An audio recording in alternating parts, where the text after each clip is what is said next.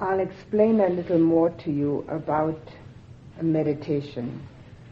It is a subject about which most people know either nothing or very little. That's not surprising because it's a latecomer in the Western society. It's not been around for very long. In fact, when I started teaching meditation about 15 years ago, it, wasn't even considered to be uh, quite um, safe or um, not to be quite nice. It was. It had a sort of a, a connotation about it as if it was something weird. Well, that has uh, meanwhile abated, and it's not considered to be so weird anymore. But this is a very short time span, so most people know practically nothing about it. And um, what we can read about it is also limited. First of all, because there are not that many books about it. secondly, because not so many are available uh, in the West. And also because the book doesn't answer any questions. And the written word does not have the same impact as the spoken word. This is uh, very interesting because if it wasn't that way, we wouldn't need a single school teacher anymore. We could do it all by closed circuit television. It would be perfectly feasible in our technological society. Wouldn't need a single human teacher anymore in a school. But it just isn't the same thing. You have to have the person behind the word. And this is also the reason why when the Buddha spoke two and a half thousand years ago to people just like ourselves, maybe dressed differently, but otherwise exactly the same, uh, some people became enlightened just by listening to one discourse. Well, that was the Buddha speaking. Today, that doesn't happen. Isn't anybody like that speaking. But it isn't the word itself that got these people enlightened because we can repeat his words. They're written down. We can learn them by heart and repeat them. Wouldn't make a slightest bit of difference to anybody. On the contrary, wouldn't, wouldn't even sound good. It's what comes behind the word that matters. I was talking to a woman here in Australia once who does communication workshops. And she told me that they have found out that the spoken word is only 7% of our communication. That the other 93% are the feeling behind the word, which takes up the greatest percentage. Then, of course, body language, facial language, and tone of voice. But these are even minor compared to the feeling that comes behind the word from the personality or person, I should say, that's speaking them. And therefore, it is important if we take meditation seriously, if we really want to practice it uh, as a serious um, spiritual practice in our lives, that we know as much about it as possible for the simple reason that not only the guidelines are important. I mean, the guidelines I gave already last night. You can now sit and watch your breath as long as you wish. But we need to know what our experiences mean. We have to have the understood experience. If we don't have that, we are not having any benefit. See, the understood experience means that we join heart to mind. And if we don't join those two aspects of ourselves together, we're unbalanced. We're imba- imbalanced. We don't have the balance of, our, of both of our faculties. And if we have the mind aspect overbalanced, then we intellectualize. And that intellectualization then lacks the heart quality which changes this, this intellectualization into wisdom. There can only be wisdom if both are together. Now, if it's only the heart quality, we're, we have emotionalism. without rationalization behind it. And with that, we go overboard on our feelings and do not have the ability to understand what's actually happening. If we over, go overboard on our feelings, we can compare this to being in an ocean where the waves are high. And if we get under those waves, all we see is the water, of which these waves consist. But if the waves smoothen out again, we got a placid water, then we can see through that water to the bottom and actually understand what's going on. So what it all boils down to is the formula of purification of emotions brings clarification of thought. And as we do one, we do the other. The two have to balance eventually. And they also have this aspect of the masculine and feminine in each person. Not because we've got a male or female body, which is often the cause, of course, for one or the other to being uh, supreme, but it is a fact that we all have both sides in us, right and left hemisphere, and the feminine part of us is usually considered to be the emotional part, and the masculine, the rational, logical part. Obviously, none, neither one can stand alone. And because we so often feel that we are not uh, complete in ourselves, which is quite true if we haven't practiced, we feel so bound to find someone else to complete us. But unfortunately, in this case, two halves don't make a whole. So what we actually need to do is to complete ourselves within ourselves and have a whole there. And as we have a whole, we can then choose whether we want another whole or not. So our, our completion means that we balance. We balance heart and mind. And in the mind, we understand. And with our heart quality, we experience because it's feeling. So, under all circumstances, feeling comes first. No matter how intelligent we are, no matter how many degrees we might have, no matter what we think about ourselves, how little we are in touch with our feelings, it doesn't matter. Whether we know it or not, it's always feeling first. And because those who are not in touch with those feelings then start with their rational mind to react to whatever it is, they do find themselves in hot water very often. Just the opposite is true, of course, of only feeling. Why feeling is first, I will explain that very simply. If you hit your foot on a stone,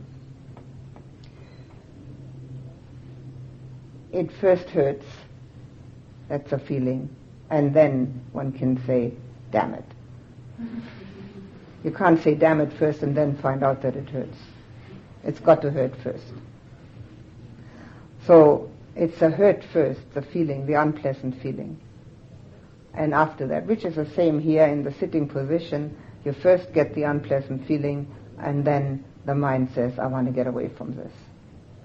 So we have as our main inner life, whether we know it or not, doesn't matter, our feeling aspect which are the experiences we make. And the experiences that we make have then our feeling as a reaction to them.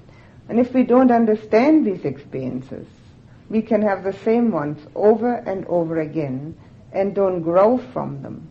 Because if there's no understanding of them, how can we grow? How can we um, ascertain whether this experience is a gross experience or whether this experience is an experience that we should not repeat because it brings us into uh, back into our defilements.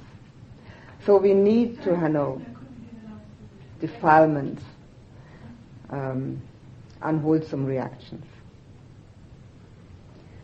So as we uh, experience things all the time in our daily life, we also experience things in meditation. And we have to absolutely know which of these experiences are worthwhile pursuing and which ones aren't.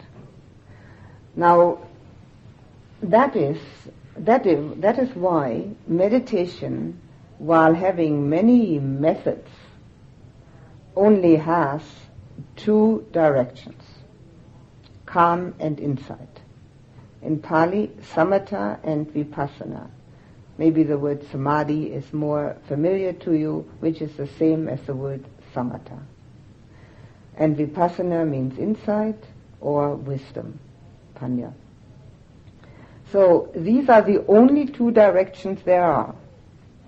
And meditation practices which do, do not lead in both directions are not really complete. They over, they're overburdened on one or the other aspect.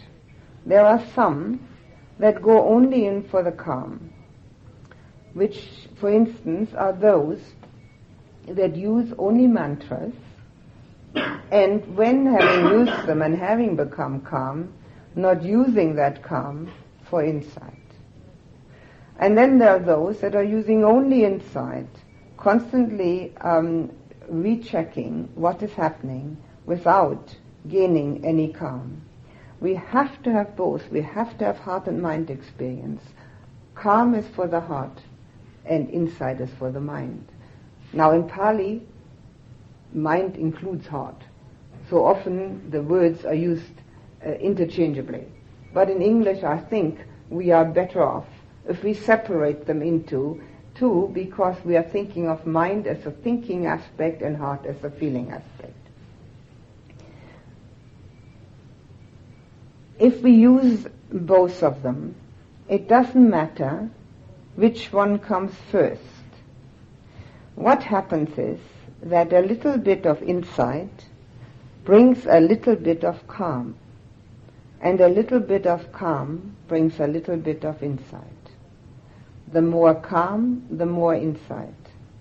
The more insight, we also gain more calm. However, if it was possible for us to gain true insight with the kind of mind which we all have and carry around with us, why haven't we gained it already? Why aren't we quite wise, have no problems, are never unhappy, don't have any envy or jealousy, don't get worried or fearful, why is that so? If the ordinary mind that we have could do it. Well, the reason is very simple. The ordinary mind that we carry around can't do it. It's very simple because the ordinary mind is too busy. The ordinary mind is busy from morning to night with one thing only, namely survival, in one manner or form. Now, survival does not only mean physical. In our society, physical survival is very simple. In other societies, in the third world, survival is a day-long endeavor just to get enough to eat. Here, it's not like that.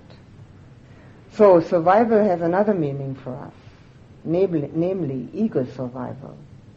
We must have ego support. We must have the affirmation that we're right, that we're clever, that we're lovable, that we're appreciated, that we're underwritten, and all the rest of the stuff that we are looking for.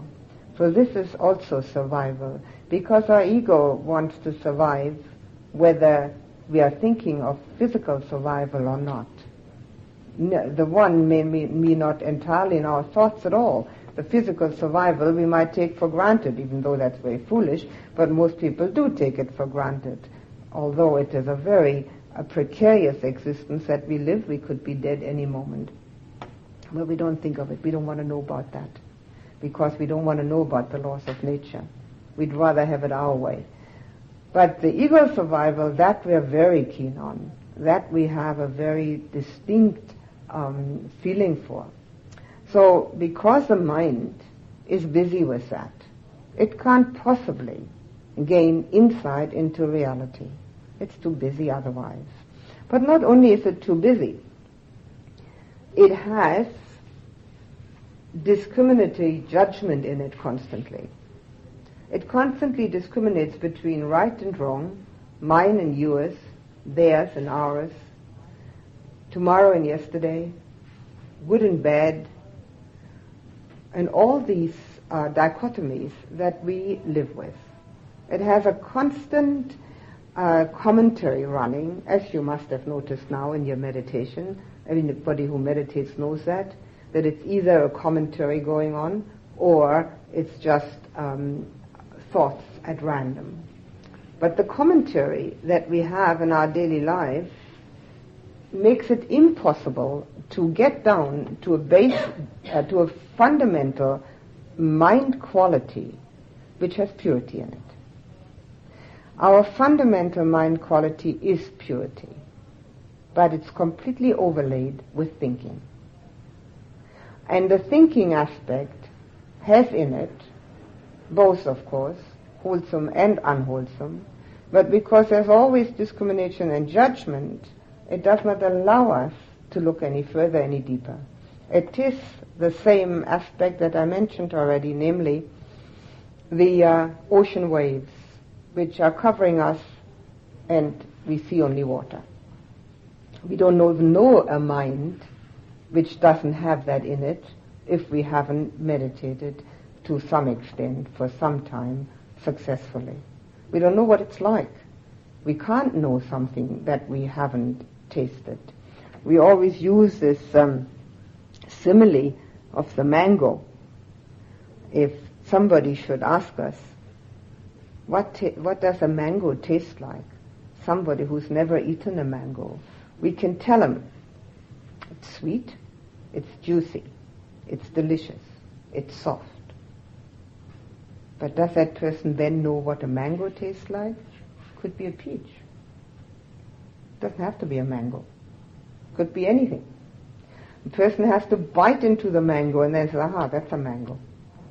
So we have no idea what it's like in our daily marketplace way of thinking, what it's like to have a mind that can momentarily have total purity, getting down to its basic existence of mind, where there's no thinking overlay, there's only experience. With that kind of mind, we can look into the depths. It's just like that placid pond or water where we can look through the water and see what's at the bottom. We can see the sand and the coral and the fish. Here the same thing. The mind is totally calm there's no thinking overlay, no waves of an analytical discrimination, judgment, likes and dislikes. And having come to that, we can look below and see what there really is. Then we gain insight. And this is why we need meditation practice which gives us both opportunities to practice calm and to practice insight. Most people gain a little insight first before they approach any calm. Not everybody. It's impossible to generalize. There are people who gain calm very easily. Now this is actually what everybody wants. That's why people come to meditation. And, so just as the Buddha said, about people who became nuns and monks in his lifetime. It doesn't really matter what the reason is why you come here. Just practice and you'll find out. It's the same. It doesn't matter any at all what the reason is you came to meditation. Just practice and you'll find out. But this is what most people are looking for. I would say almost everybody, with very, very few exceptions. They'd like to have a mind that becomes eventually peaceful, sooner better than later, where they can experience some blissful situation and that's all they want. Well, that's fine, but that's not what Buddhist meditation is all about. That is what we call calm, samatha, and certainly has to be practiced, but for one reason only. It is the means for insight and it is the absolute essential means, and it is the way the Buddha taught. He taught like that over and over again that you go through the calm aspect to the insight aspect. But because our minds have been geared into thinking and discriminating since, well, even before kindergarten, but surely since kindergarten, and never let up. Kindergarten, primary school, junior high, high school, college, university, technical school, whatever, and then a job. Think, think, think, think. And it's supposed to be the best one can do. The better we think, the better we are. What utter rubbish. But since we're geared towards that, it's very hard to stop. And so it takes time. It takes a lot of time in meditation, and it takes also, unfortunately, the right kind of surroundings. As those people who have been in retreats for lengths of times can vouch for when they come back to the city. This calm is an essential aspect of the mind in order to see life and oneself and the universe in the way it really is and not in the way we'd like it to be. The way we'd like it to be is to underwrite our ego, to support us, to keep us safe and secure, and not to give us any unpleasant feelings. Now, is that really possible? Is there such a thing ever happened to anyone? It just isn't realistic. It's absurd. And just everybody wants it. So we're spending time and energy to try to get something which isn't available. If that isn't foolish, I don't know what is. The Buddha said, we're all like that. All of us. No exception. We're all in the same boat. But, he also said we can wake up. We can wake up and see the reality and no longer try to buck the reality. No longer try and close our eyes to the way things really are. So because we find it so difficult, as most of you will have noticed by now, to have peacefulness and calm in meditation, we need to gain a bit of insight in order to calm us down so that we can see things a little more realistically and not keep on wanting constantly something which isn't available. So in this meditation on the breath, we have opportunities to gain insight. Most of the Buddhist uh, meditation methods are geared towards both calm and insight. Not all of them. Some are geared only towards insight. But he constantly reminded the monks and nuns who were meditating in his time that the calm has to be established in order to gain the true insight. So we have a chance here to gain some insight by watching the breath and also in the walking meditation in two primary ways. There are two uh, possible ways to gain insight into oneself, which are the basis for insight. Now, insight also has many steps, but you've got to start at the beginning somewhere. When we watch the breath, we can become very clearly aware of the fact that the body is breathing and the mind is watching. The body can't watch and the mind doesn't breathe. It's always the body breathing and the mind watching. So what do we have? We've got two. We've got mind and body. And that eventually takes away this lump idea we have about ourselves. This is me. As long as we think this is me, we're constantly concerned with ego survival and ego affirmation. But once we can divide that into mind and body, we can inquire into am I this body? Most people will, not everybody, but most people will quite um, definitely deny that, that they're the body. Absolutely more, I must be more than this body. Don't quite know what, but something more. Well, in that case, the mind. Well, we can investigate that. But before we can investigate it, we've got to be sure that we know that there are two. The mind that's watching, the body that's breathing. Now exactly the same in the walking meditation. Who is walking, who is watching? Body is walking, mind is paying attention. But who tells the body to walk? Mind is telling the body to walk. Mind is telling the body to stand still. This is the end of your walking path. Stand still, turn around. So again we have a personal experience of these two aspects in Pali, Nama, Rupa. Nama, the mind. Rupa, the body. Those two aspects of ourselves which make up this person. And we need to experience it. We don't, it's no use to say, oh yes, sure, of course. That's useless. We need to experience it. Because if we say, oh yes, sure, of course, we forget it the next minute. It's all gone. The experience of it means that we're putting our mind on an insight aspect. This is the very first step on insight.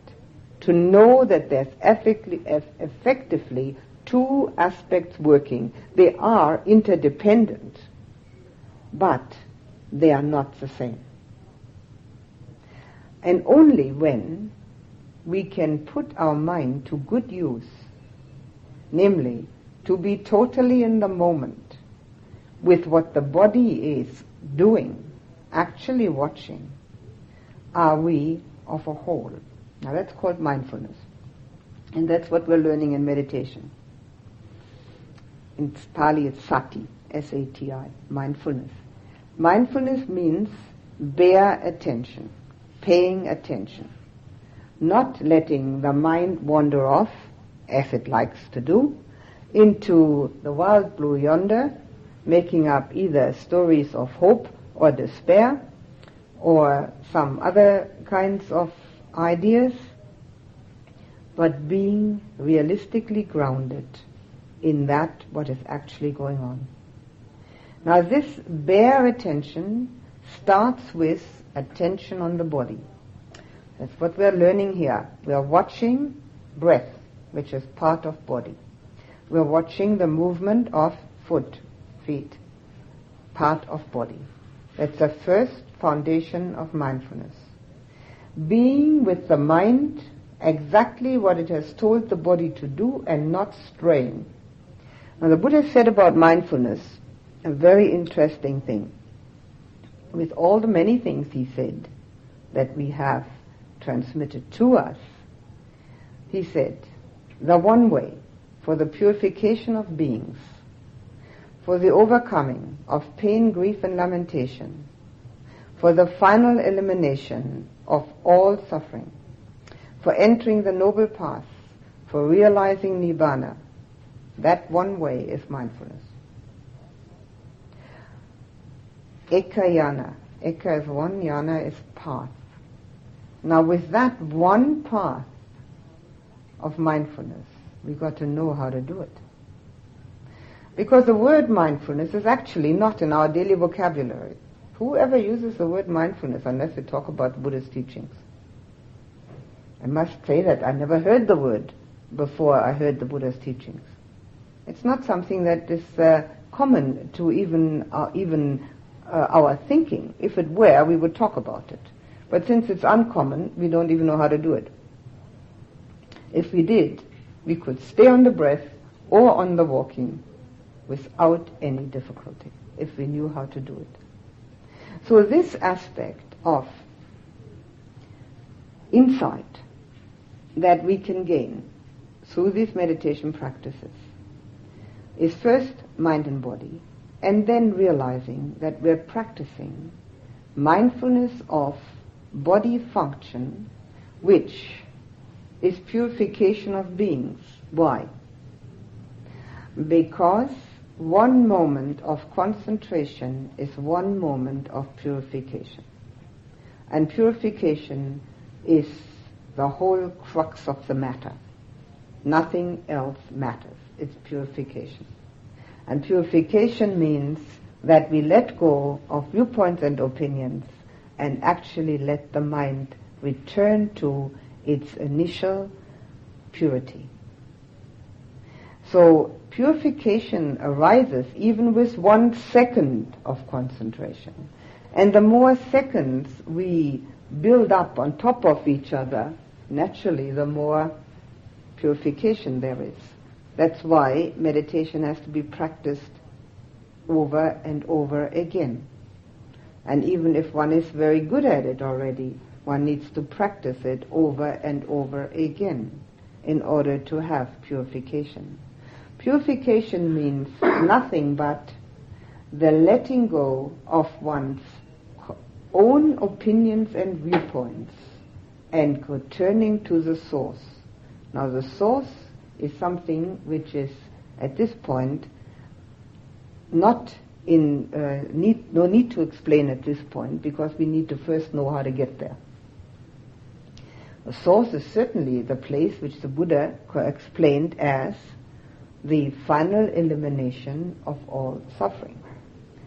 So as we purify, we do it because at the time of being totally concentrated, even if it's very short, we can have no like or dislike. We can have no dichotomy, no discrimination, no judgment, no random thinking. Nothing except concentration. And that is then the returning to the mind which has purity in it. So at that time, also we are eliminating pain, grief, and lamentation because we can't do two things. We either are concentrated or we are thinking about our own problems or somebody else's problems or the problems of the world or whatever we happen to want to think about. So this is then the pathway that leads us to the noble path, to the goal which is complete purity and complete elimination of all suffering and starts with watching the breath. That is the mindfulness of the breath. And in Pali it's called anapanasati, which means mindfulness of in-breath, out-breath. That's this particular method. Now again, methods are only methods. There'll never be anything else. But we have to have a method. If we don't have a method, we are wandering around in a daze and don't know which way to go. If we use a method, one which has been tried and proven for thousands of years, we have a likelihood of gaining something. No guarantees, but it's possible. So we have the first two aspects is of knowing mind and body are two, and mind is in charge. And that we're learning the mindfulness to be attentive to what's happening with the body. Now, when we stray off this mindfulness on the breath, and we start thinking, and we give it a label, we gain insight into our thinking pattern, and we gain insight into the untrained mind, the uncontrolled mind, the mind that goes off on tangents and does not see reality. It just entertains itself. This is what the mind likes to do. It likes to entertain itself, and that's why it doesn't want to stay on the breath. It's not entertaining. It, that it become can become very peaceful, the mind hasn't experienced yet, so it's looking for entertainment. By being able to label, we gain again insight into ourselves and can use that insight to some extent in our daily lives by realizing that all our thoughts may not be true because they're certainly not always true in our meditation. So the insight path is, is used in this way. The calm arises when we can actually stay on the breath. So both are being used. Not only that we get calm through staying on the breath, but to gain insight into our own thinking patterns, also into our reactions to our feelings. When the feeling of discomfort arises in the body, how we like to get away from it, and how this is our common reaction to all discomforts. How this is how we deal with what is called dukkha in Pali. The word dukkha is such an all-encompassing word that it is difficult to translate it into English with just one word. We need a lot of words. So I like to stay with that Pali word dukkha and translate it as unsatisfactoriness. Everything that's not satisfactory is dukkha. So as we use our meditation practice in this way, we, we have the ability, gain the ability, I should say, to become calm through staying on the breath, to gain insight through realizing that the way we think brings only dukkha. We can stop it. We don't have to think that way. And that there's mind and body of which mind is the master. We also have another way of realizing insight, namely, when we watch the breath, how it goes in and out, we can become quite aware of the fact very easily that each breath finishes and a new one starts. It has to be impermanent. If it isn't, we'd be dead in a very short time. I don't know how many minutes it takes, but it's very short time and we'd be dead. This impermanence on which our bodily function, our bodily life is de- uh, depends on should give us pause to consider whether there's anything permanent to be found. Now the same goes for the walking meditation. Everything I say about the attention on the breath goes as well for the attention on the movement of the feet. Because they too have to be impermanent. If they weren't, we'd stand up like this and not move, or we'd stay in one spot for the rest of our lives. We've got to have impermanence, constant change, in order to get from one place to the next, in order to even do our bodily functions never mind the mental functions. But also with the mental functions, we can see quite clearly that one thought arises, goes away, and another one comes. None of them stay around. And we can't even remember any of them. They've all disappeared by now. We're thinking new ones. So our identification with body or mind or both are based on an illusion because nothing of that kind stays around for us to say this is me. The thought we've had isn't there anymore, nor is it possible to say that this body is a solid entity. If it wasn't movable all the time,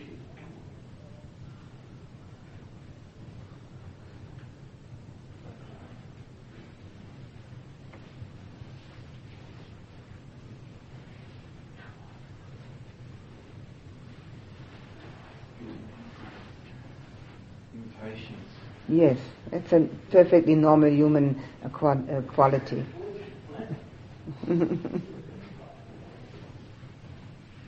and if, not being polite is also quite normal. so when we can watch the, the um, impermanence of the breath, it should lead us into realizing something about ourselves which we like to deny namely that there's nothing solid to be found. And this is an in- inquiry and investigation which is, um, brings us insight, which eventually brings calm. Because when we see that there isn't anything we can really make permanent and say, this is it, I've got it in my hand now, then we don't worry about anything that we have to get. It's all fleeting anyway. So again, a little bit of insight brings a little bit of calm. And they're both, uh, can be practiced both in the attention on the breath or the attention on the movement of the feet. Either way, we can see the impermanence, we can see the mind being the master of the body, we can see that mindfulness means being totally with what is happening.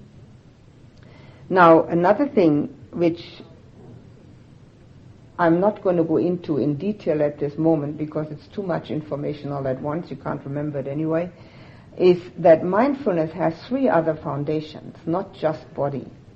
And when we watch the thought and label it, we are using two others of the mind of the foundations for mindfulness. One is the knowing that the thinking has started, and the other with the next one is knowing the content of the thinking. And when we react or watch the reaction, not when we react, when we watch the reaction to our feelings, the unpleasant feeling that arises, we're using another foundation of mindfulness. Body, feeling, thinking, content of thought. All four we're using when we watch the breath. And when we do that, more and more mindfulness will become established as a habit.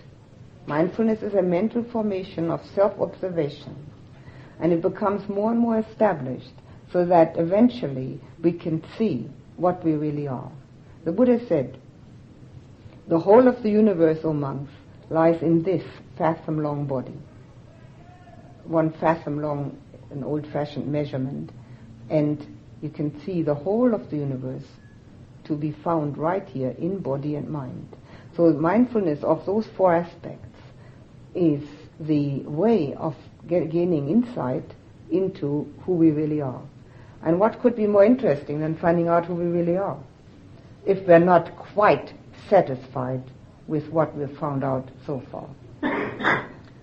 I think I'll give you some time now to ask some questions because I think the information is more than sufficient. Margaret. I'll tell you something tonight about um, our emotional attitudes according to the Buddha's teaching which are an enormous help for meditation. If we really would like to meditate successfully, which means that we become calm and at ease and uh, feel happy and have then a change of consciousness which brings us into a different standpoint and viewpoint we have to have our emotions in order. We have to have the emotions on a level where they are not disturbing. On the contrary, where they are creating a feeling of contentment within. And our emotions are an extremely important aspect of ourselves, even if we are unaware of them and people often do not get in touch with them very well. They are an underlying cause for our speech and action. And they are also an underlying cause for our disturbances. Now the Buddha talked about only four emotions which are worthwhile having. Now obviously we've got far more than that. And all the others that we have if you take them under headings, are usually negative ones. And they're caused by our ego assertion, by our egotistical self-centeredness. Now we may object and say, but I'm not self-centered, I, I'm very nice, I give people all sorts of things. Yes, quite so. But that isn't what it's all about. The egotistical self-centeredness is due to the fact that we aren't seeing things as they really are. We want this one, which we call me, to be special, protected, safe, happy, um, better, more, appreciated. We want all sorts of things for this one person. And this one person, if we take one little look, we can see how absurd that is. On a tiny little planet on which there are five billion such persons. And that's just this tiny little planet. And there are five billions me. And all these five billion me's all want the same thing. At the expense, very often, of all the others that are very often surrounding and intruding. They might want the same thing. Now, obviously, there's no state of peace and harmony within that kind of emotional turmoil. We, I'm sure, all agree that we want peace. And when we hear the word peace, we immediately think of the absence of war. But that's not peace. That's a shaky agreement between nations, a piece of paper signed by the erstwhile presidents and prime ministers, totally unreliable. And we also know that. You know what peace is? Peace is a feeling within. And each one of us can attain it, but not at the expense of anyone else, because that's a battle. And battles don't produce peace. Although we've tried that. Ever so, since we have had humanity on this planet, we've tried to have peace through war. I've even seen uh, slogans written on walls in order to gain peace, make war, and such nonsense. It doesn't work. It can't work. And it can't work within ourselves either. If we want peace, we have to work at it within ourselves. And it does not include getting what one wants, and it does not include getting rid of what one doesn't want. It is a totally different aspect.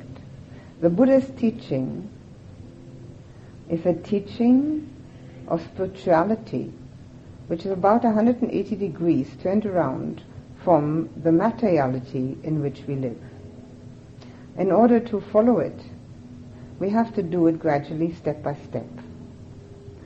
And we have to first realize that we are lacking that totality of peace within.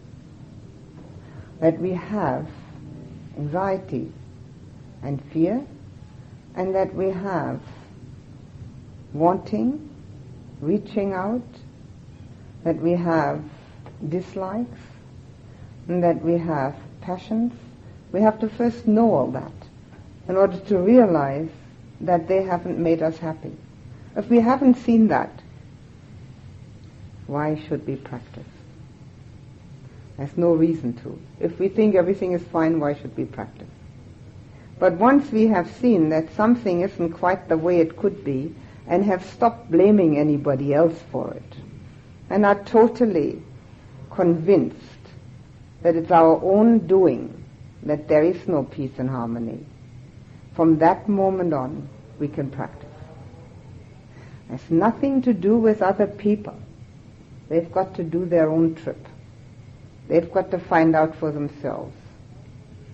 They've got to find out that they too haven't got peace and that they want it and that they can practice. But if we want it, we have to do it. The Buddha calls the four emotions which are worthwhile having the four Brahma Viharas. The Vihara is an abode to live in. And Brahma is a god or divine. In English, four divine abidings. Our best friends, our four best friends. If we actually practice them to the exclusion of their opposites, we can live as if we were in heaven on earth. We do not have to wait to remove ourselves from this earthly abode here. Where we live is within. We're all on the same planet, but I assure you, we all have a different living quarters within. Just as we tidy up our house in which we live, and don't leave all the dirty clothes around, and the unwashed dishes, and the rubbish and the garbage, because it isn't comfortable to be in a house where nothing is cleaned up. Just so it's uncomfortable to be within this inner household that hasn't been tidied up. In fact, it's more uncomfortable. It's better to live in a house where the dishes haven't been washed than in a house where the emotions haven't been tidied up. It's so uncomfortable that the mind cannot really function well. The emotions that are overtaking us are making it impossible to think clearly because all we can see is the emotion. So these four, in Pali, Metta, Karuna, Mudita, Upekkha, in English, the first one, we don't have an English translation. We translate metta as loving kindness, a hyphenated word not to be found in any dictionary. We've made it up. That says a lot for us. We just haven't got it. The word that we are familiar with, and which is far more meaningful and impressive than loving kindness, is the word love. That we can do something with we at least, if we, if we, even if we don't feel it, we've heard about it, read about it, looked at it on the screen, and have all sorts of ideas about it. Fanciful, mostly, and probably not terribly useful. Because what we think love is, is not what the Buddha says is metta. When we think about love, we have this notion in our head that this is for one or two or three or four or maybe five people who are closely connected to us, mostly through family ties. And that's it. And then maybe there is a friend somewhere. Mostly it's concerned with one other person. It could be concerned with an ideal, but we are mostly concerned with one other person. now again, this kind of love is never satisfactory. We're always surprised why it doesn't work a hundred percent. The only thing that's wrong is the surprise. It can't work because it has fear embedded in it. The fear which is equal to hate. Fear is equal to hate because we can only fear what we don't like, not what we love. It's not that we have hate for the other person. What we hate is the idea, that inner knowledge and certainty that this isn't going to last. Because nothing lasts. Everything changes. And there is that inner uncertainty. There's this little niggling voice. I've got to be right. I've got to be lovable. I've got to do it well, otherwise this is going to collapse. And if it collapses, then love has collapsed. It's the greatest absurdity there is. Because how can love collapse because one single person out of five billion has changed their feelings? We ourselves change our feelings all the time. And this change of feelings is known to us about ourselves we cannot hold on to any feeling. It's constantly an, a constant change, a constant impermanence. So it is with everybody else. That doesn't mean people can't stay together. But this underlying notion of anxiety that is there precludes the total fulfillment. The Buddha had an entirely different viewpoint, an entirely different experience of love. The love that he talks about is unconditional, has nothing to do with another person, has nothing to do whether the other person that is there is lovable, available, present, loves one back, wants to be loved, or any other condition. It is strictly a development of one's own heart. The quality of one's heart needs to be developed. And when one develops the quality of one's own heart, then the lovingness goes out to whoever is there. It has absolutely not, nothing to do with the fact whether the other person is truly lovable. Because if we really examine this, we will find nobody is truly lovable, including ourselves. Only the arahants are fully enlightened. And as I said before, there aren't any in Australia, so we might as well stop looking. Looking for perfection is bound to be disappointing. And because we haven't really seen ourselves properly, we can't see others properly either. So the love that we would like to get is also an absurdity. Because if we get it, it's the other person's feelings that we may be able to reciprocate. Well, that is possible. The only thing that matters is the love that we can give. If we want to feel love, and just think about that for a moment, we've got to have it, not get it. We want to feel love in here, it's got to be generated in here. That's where we feel it. If somebody else is loving us, what do we get? Ego support. Oh, look at this, I'm so lovable. Isn't it great? Not only one loves me, two love me, three maybe. That's nothing. There's nothing in it. But in here, this is where love is felt. And this is where we have to generate it. And the more we generate it to more and more living beings, the more love we feel. It is so simple and so obvious and such a truism. And the whole world operates on the opposite. One can hardly believe it that such a simple premise should make people, give people so much difficulty. The reason it gives so much difficulty is because of our ego-centeredness. We want to be supported, emotionally supported by being loved by others. But it doesn't work, does it? It never has and never will. Oh, for a moment it does.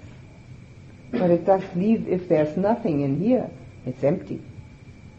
And it always carries with it the understanding that if it's depending upon one person, it may finish any time. Although none of us like to think of death, we are not foolish enough to believe that we're not going to die. We'd like to push it off and say, well, later, later, I'm not ready. But that too is foolishness. Any moment, who knows? A drunk driver, a bit of cement of a building, anything, and we're finished. That's why we've got to do it now and not later, and not wait for someone else to do it.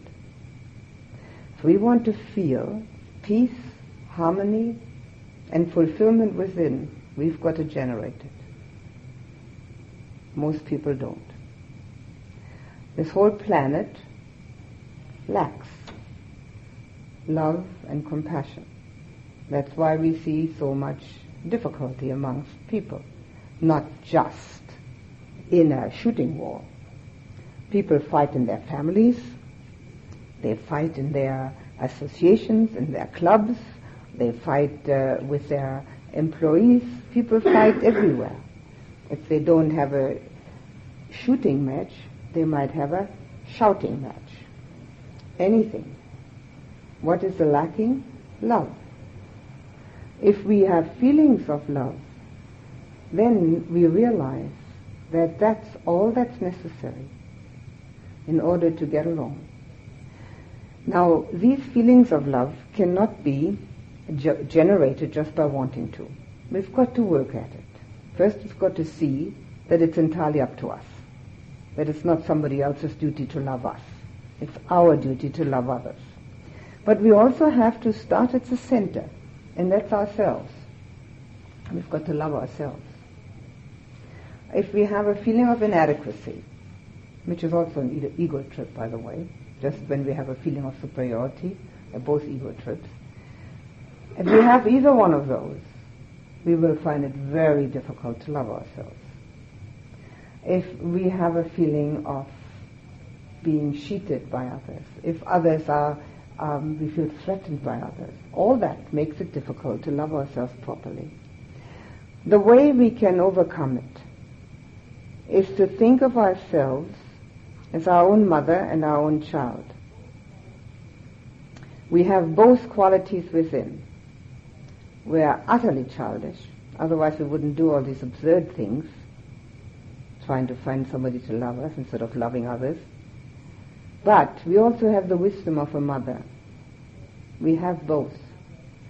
And a mother loves her child no matter how extraordinarily stupid it is. It doesn't matter.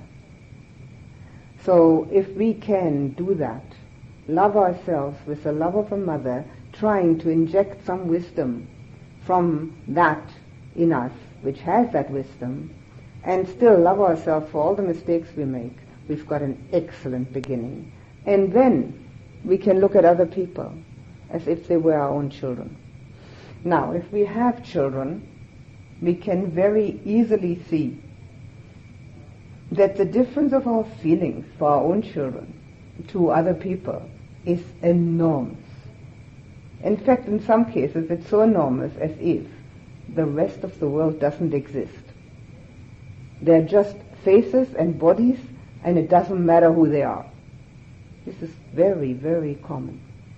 And yet the Buddha said, all the people we meet in this lifetime could very well have been our children in the past. So, who knows? It doesn't matter, this conjecture. But why can't we try and to be and have these feelings that we learn from having children or that we learn from being children? We may have an idea what our parents feel for us. And if we can use these feelings as a seedbed at least to get an idea what it feels like to be there for others, we can then expand upon that and make it um, go further and wider where it is no longer conditioned by having a certain person around.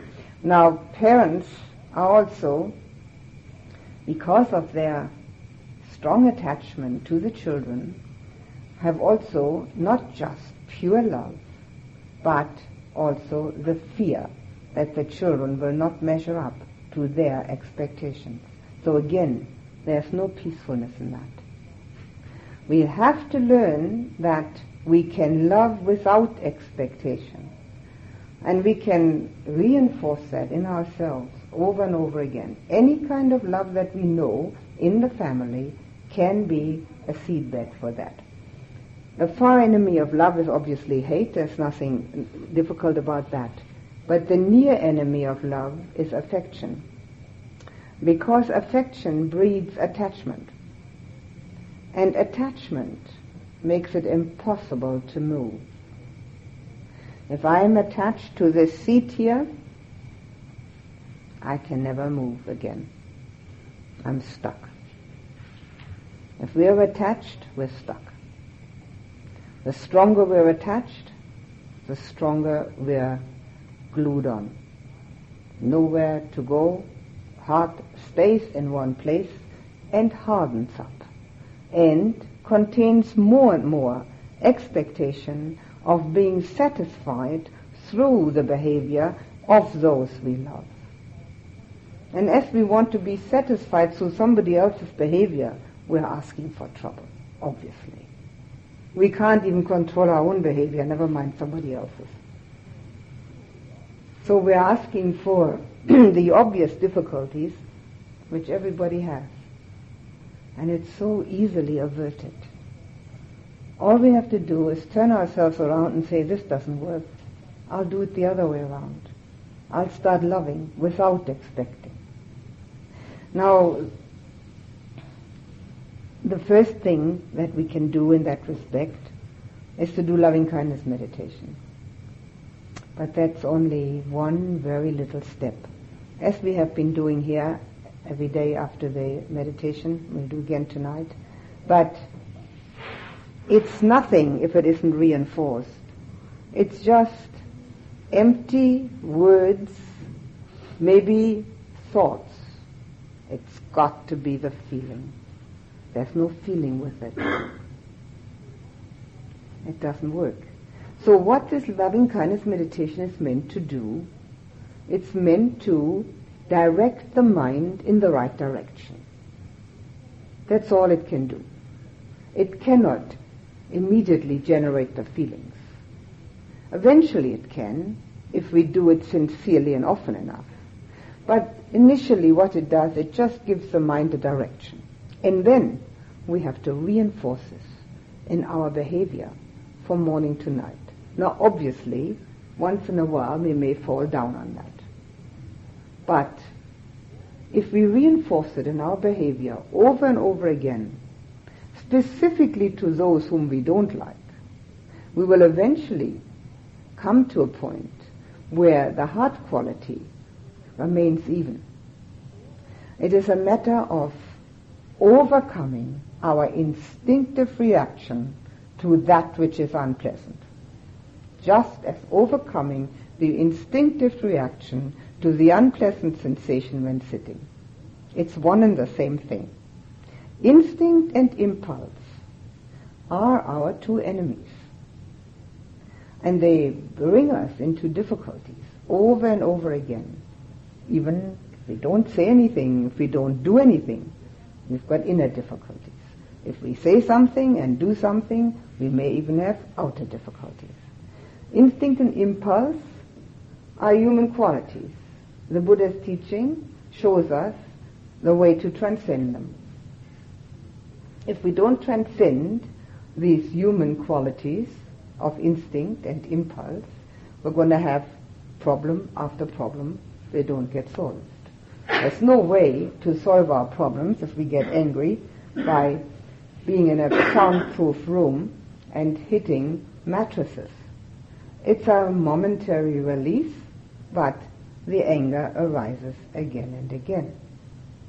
The Buddha compared anger to picking up hot coals with one's bare hands and trying to throw them at somebody. We may even hit the target. The other person might also get angry. But who gets burned first? Who picks up the hot coals with their bare hands and gets burned first? Obviously the one who's angry. And if we do this over and over again,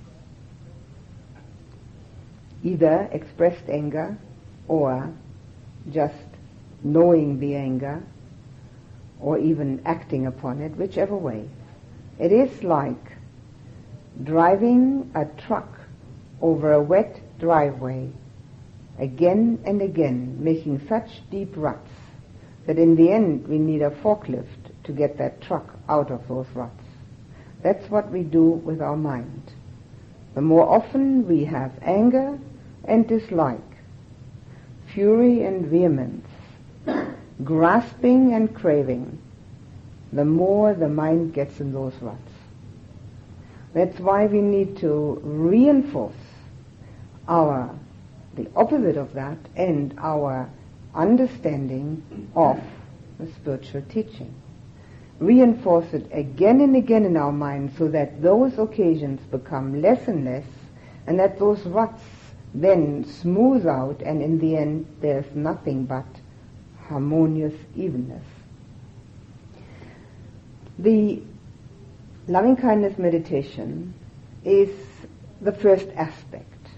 Now reinforcing that in our lives, deliberately, trying to be helpful to others, not for one's own benefit materially, but for one's own benefit emotionally.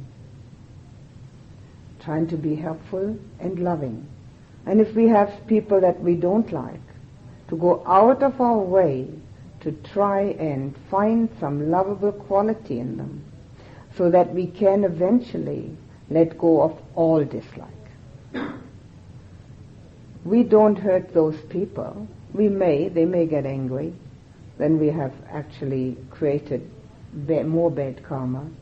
But we may not do anything to them, but we're certainly doing something to ourselves. It is about the worst thing we can do to ourselves. And we're all guilty of that. We don't take care of our heart quality. We wait for somebody who's lovable. Sometimes we may have to wait a long time. Maybe we can't find anybody. Maybe we are dreaming of some un- impossible idea. Maybe we were so keen on getting what we want that we forget that we're all guests here. This is a guest performance, a very short one. Even when we live to be 80, what is that in the scheme of the universe?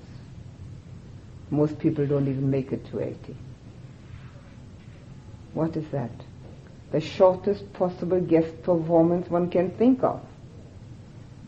We have an idea that in those few years that we're here, we need to get things.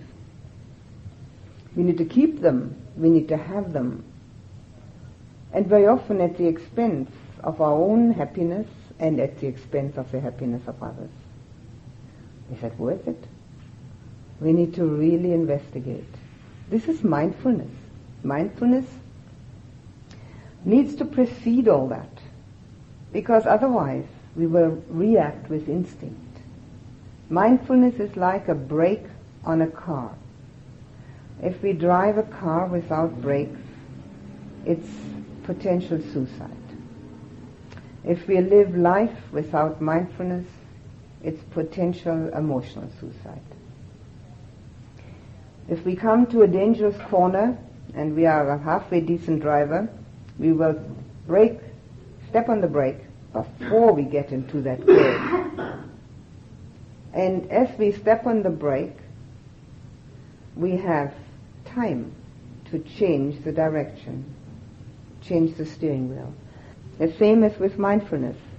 If we see danger arising, the danger of getting angry, uh, the danger of um, becoming um, upset, fearful, anxious, the danger of becoming grasping,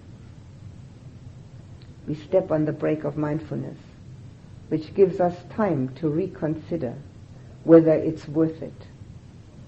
And as we reconsider, we are able to change our direction once overcome, overcoming a negative reaction and changing it to a positive one gives us the self-confidence that we can do it again. Sometimes we may fall down on the job. Why not? Mistakes are there to be made. But we've got to know it's a mistake. We must stop justifying.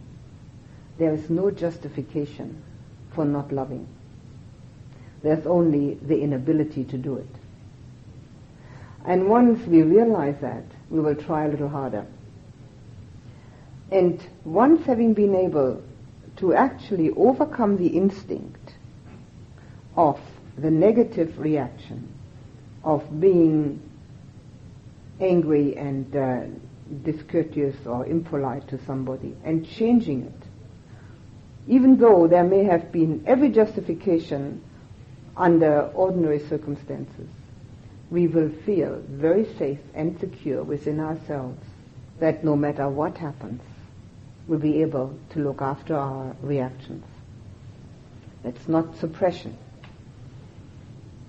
The Buddha compared that to a chariot driver who is able to stop the wild horses when they have already started to run off with the chariot. He said, that's what I call a real chariot driver, one who can stop the wild horses in mid-flight. So when it's already arisen, to then say, now wait a minute, that isn't going to come to anything. This will be a dangerous thing to do. This is making bad karma. And then to stop oneself. Now the ideal thing is to watch it arising and ceasing. That takes a fair bit of practice. In the beginning it's much easier to watch the arising of the negativity and change it, to substitute. Now in meditation, and that's why without meditation most people will never be able to do it. In meditation, we learn the substitution. Excuse me, I've got to sneeze. Excuse me. We substitute the thought, the distracting thought, with the attention on the breath. Now that substitution needs to be learned enough in meditation so that we can do that in daily living. We realize the negativity and we substitute. Now we may have to give ourselves a pep talk. That's quite all right. Whatever it takes, doesn't matter. We may have to think of any of the good things we know about the same person that we're getting angry at. We may have to think of the um, other people who do like that person, even though I myself might not like that person, but other people like it, like that person. Uh, we may have to think of the bad karma we're making by becoming angry or negative. We may have to think of the bad reputation we get. All these th- thoughts need to come through our mind, and it may take time till we are able to substitute. In the beginning, we may not be able to substitute dislike with love. But it's not that difficult to substitute dislike with compassion if we've had a look at ourselves. Self-observation is the hub of the wheel of any spiritual path. If we don't lo- learn about ourselves, there's nothing we can change. So compassion means that we have already seen that we ourselves have a lot of dukkha. That we ourselves have a lot of unhappiness, unsatisfactoriness, that we are not totally fulfilled. And from that we realize everybody is exactly the same. We're all exactly the same. We've got the same bodies and the same minds. The differences are minute. In fact, if we go to a different culture, they very often can't tell us apart, and we can't tell them apart. We look exactly the same to them, even though we ourselves see lots of differences. The differences are minute. So all that in, uh, unsatisfactoriness, the non-fulfillment that we feel, the lack of love that we feel, Everybody else has it too. It's a universal problem. It's not an individual problem. So if somebody is unpleasant, yelling, shouting, making a fuss about things, whatever, we can be quite sure that that person is unhappy. A happy person doesn't make a fuss. A happy person is happy and radiates happiness. But an unhappy person radiates whatever dislike has arisen. So if somebody does that, and we immediately start disliking that person, we can look at it and say, well, that person is unhappy, and compassion may arise. Compassion has as its far enemy cruelty, is easy to see, but as its near enemy, it's pity. And that's interesting because it's so similar, that's why it's difficult to see the differences. Pity is a feeling where we say we're very sorry for the other person, but we separate ourselves. We're sorry it's happening to somebody else, and quite honestly, we're glad it's not happening to us. But compassion is totally different. Compassion means with feeling. Com is with, passion is strong feeling. Empathy. It arises because one has already understood oneself. One has already lived through a fair bit of all the different kinds of dukkha which are available to us in this world and has found a way out. And then another person having this some sort of dukkha, whether it's the same or different doesn't matter. The reaction is unhappiness. We can have a feeling of being with that person, no separation. And again, meditation is our great assistant because in meditation we can have experiences which we call totality experiences, which are not so difficult to come by, where one doesn't feel separated from anything. One is part of everything. Now, don't think that this is an enlightenment experience. It is a totality experience where one has a feeling of being part of all people that exist, all nature that is around, no separation. One can, of course, do that intellectually, but it doesn't have the same effect. When it becomes a feeling, it does have an effect. And when that arises through the meditation, it's easy to love and have compassion because there is nobody different from myself. If I have compassion with myself, I have compassion with everybody. If I have love for myself, I have love for everybody. No difficulty at all.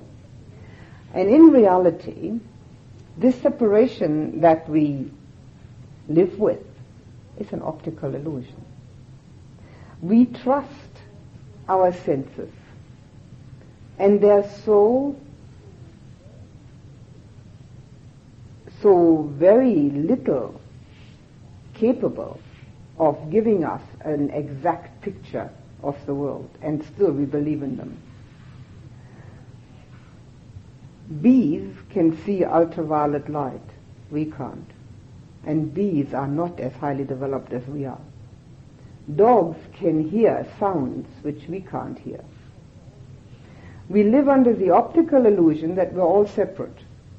And yet, scientists about 15 years ago made experiments in what they called a bubble chamber in America and found out that there is not a single solid building block in the whole of the universe. Everything that exists are energy particles coming together and falling apart so fast that they give one the illusion of solidity. The Buddha said that two and a half thousand years ago, not exactly in those same words. And the only difference is and was that these scientists did not include themselves into those energy particles. If they had, they might have become enlightened. The Buddha saw it in himself and therefore was enlightened. Now the actual truth is that we have that idea that these energy particles of which we consist are somebody else. But in reality, it's just a mass of matter. That's all it is. There is nothing except mind and matter in the whole universe. So why we should have any kind of dislike for somebody else and should have any kind of separation, alienation, or threat by somebody else is another aberration. Now, just because this is so isn't going to make a slightest bit of difference to anybody. Nobody took any notice of this, that they did these uh, bubble chamber experiments Everybody still has their same likes and dislikes that they've always had. But if we really want to improve the quality of our life, we have to improve the quality of our emotions. Because that's what we live by. And if we want to improve the quality of our emotions, we have to work at it. It doesn't come by itself. But if we start working at it, we will have results almost immediately. And we will see those results. And by seeing them in ourselves, seeing them, we will find that this is really working. But it must not be hypocrisy. We mustn't pretend. That too is not uncommon. People who pretend to love everybody, pretend to see only the rosy side of things. That isn't so. If we start loving, it doesn't mean that we lose our discrimination between good and bad. We know exactly what's good and bad, but we don't hate it. I like to compare that to a mother who's just cleaned up her kitchen floor and polished it, and then the three-year-old comes in with a milk bottle and drops the whole thing on the floor. Well, obviously the mother isn't going to like that act. Got to clean it all up again. But is she going to start hating the child? Obviously, he's going to love the child just as much as she always did, even though the action that was perpetrated by the child was not very desirable. This is exactly what happens in our lives. We can love without losing our discriminatory, discriminatory uh, quality. So if we don't know anymore what's good and bad, we wouldn't know what to do either. But if we know that the quality of our life is enhanced because we have been able to cultivate that heart quality within us, which is loving and compassionate and has to start within ourselves, for ourselves, then we will see the uh, effectiveness of the Buddha's teaching. How effective it becomes if one actually practices it. As long as it's in books or in talks, it's an inter- interesting intellectual exercise. One may even believe in it but it doesn't do a thing. It's got to be practiced from the ground up, moment after moment, day after day. The Buddha compared it to going into the ocean. First, as one goes into the ocean, one only gets one's feet wet because it's a very gradual slope. Then one goes